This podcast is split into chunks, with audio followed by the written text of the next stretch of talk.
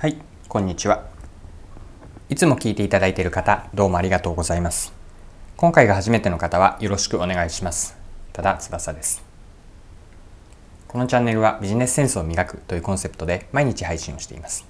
え今日は何の話かというと、まあ、仕事における姿勢ですね。相手の期待を1%でも常に超えることを目指そう。まあ、こんな仕事術、まあ、仕事への向き合い方、マインドセットでしょうか。相手を期待相手の期待に応えるために、まあ、どんなこう姿勢でいればいいかについて一緒に掘り下げて考えていければなと思っています。それでは最後までぜひお付き合いください。よろしくお願いします。え今日の話はですね仕事をしていく上で私がいつも大切にしたいと思っている、まあ、こうありたいと思っていることの一つをご紹介します。まあ、端的に一言で言うと相手の期待値を1%でも超え続けようという、えやり方。まあ、やり方というよりも姿勢ですね。マインドセット心構えのようなものです。で本当にこれって私は大事だなと思っていてもしこう、うん、ビジネスの上で一番大事なものって何かって聞かれた時に、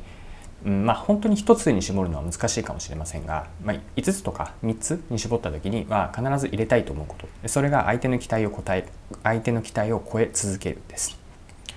で超えるそのレベルも本当にちょっとでもいいのであの最初に言ったように1%でもいいというくらいなんですけれども、まあ、超えすぎることはあの現実的にも難しいと思うんですけれどもちょっとでもいいので相手の期待を超える。そのために自分が何をできるかというのを大切にしています。ではここからはですねじゃあ実際に相手の期待を超え続けるために超えるためにはどんなことを考えておけばいいのかどんな仕事をしておけばいいのどんな仕事のやり方をしておけばいいのかなというのを一緒に考えていきましょう。で同じ質問をここでもあえて問いかけをしたいんですけれどももし皆さんがですね、えっと、相手の期待を超えるためにどうすればいいですかと聞かれれば質問を受ければどのようにお答えにお考えになるでしょうか。でいくつかあるなと思っています。で一つ目にまず思うのがですね相手の期待をまずは理解するです。仕事をする相手お客さんの期待自分に対する期待あるいは組織とかこう自分たちの会社あるいは商品とかサービスへの期待がまずどこにあるのか期待値のその水準ですね。それをまず理解するというのが大事です。で相手の答えを相手の期待を超え続けるというのは前提となるのは相手の期待がまず期待がどれぐらいにあるかでそれを超える。でこちらが想定している期待と相手の期待にギャップがないことというのがすごく前提として大事だなと思うんです。だからこそまずは相手の期待がどこどの辺にあるのかというのを、えーと、見極めるこれが1つ目のポイントです。で見極めるためのじゃあ重要なことというのが2つ目のポイントに入っていくんですけれども、えっと、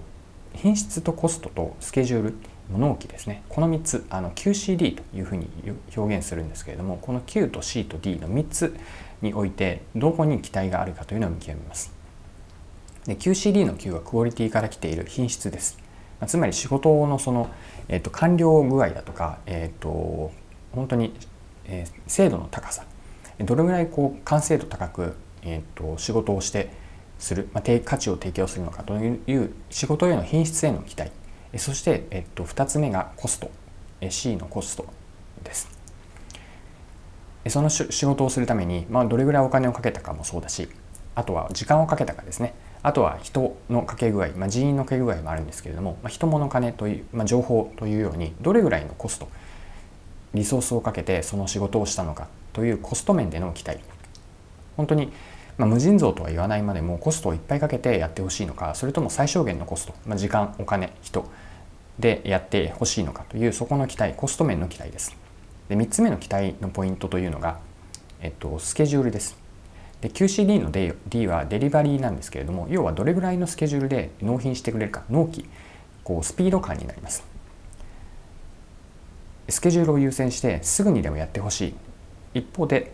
うん、品質はまそこそこでいいというようなものなのかそれとも時間をかけてもいいのでじっくりと完成度高くやってほしいというものなのか。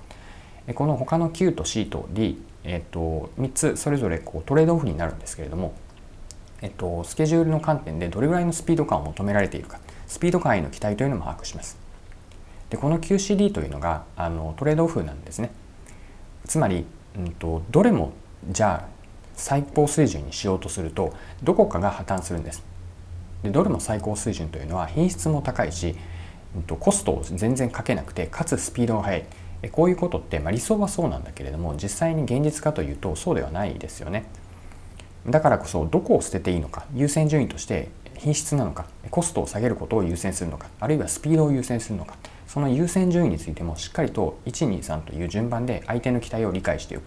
ここも大事なポイントかなと思いますで期待を超えるというのを、うんと、私が心がけたい、まあ、そうありたいと思っているのは常に超え続けるなんです逆に言えば1回だけたまたまこう超えるというのはあの、まあ、運も味方が味方をになれば実現はできると思うんですね。でそうではなくて常に、まあ、1%でもいいというのはそこに意味も込めてはいるんですけれども常に相手の期待を少しでもいいから、えー、超えたいという思い、まあ、それが自分への仕事の一つ原動力こう動機になっています。こう超えてやろうというこううん、まあ、勝負を挑むような感じですかね。でこれを続けていくどんな時でも、えっと、期待を超えるこれがプロとしての一つの在り方と私は捉えています1%でいいから少しでもいいから先ほどの Q と C と D それぞれにおいて相手の期待を理解するそしてその理解において理解を相手が期待する理解を1%でもほんの1ミリでもいいと思ってます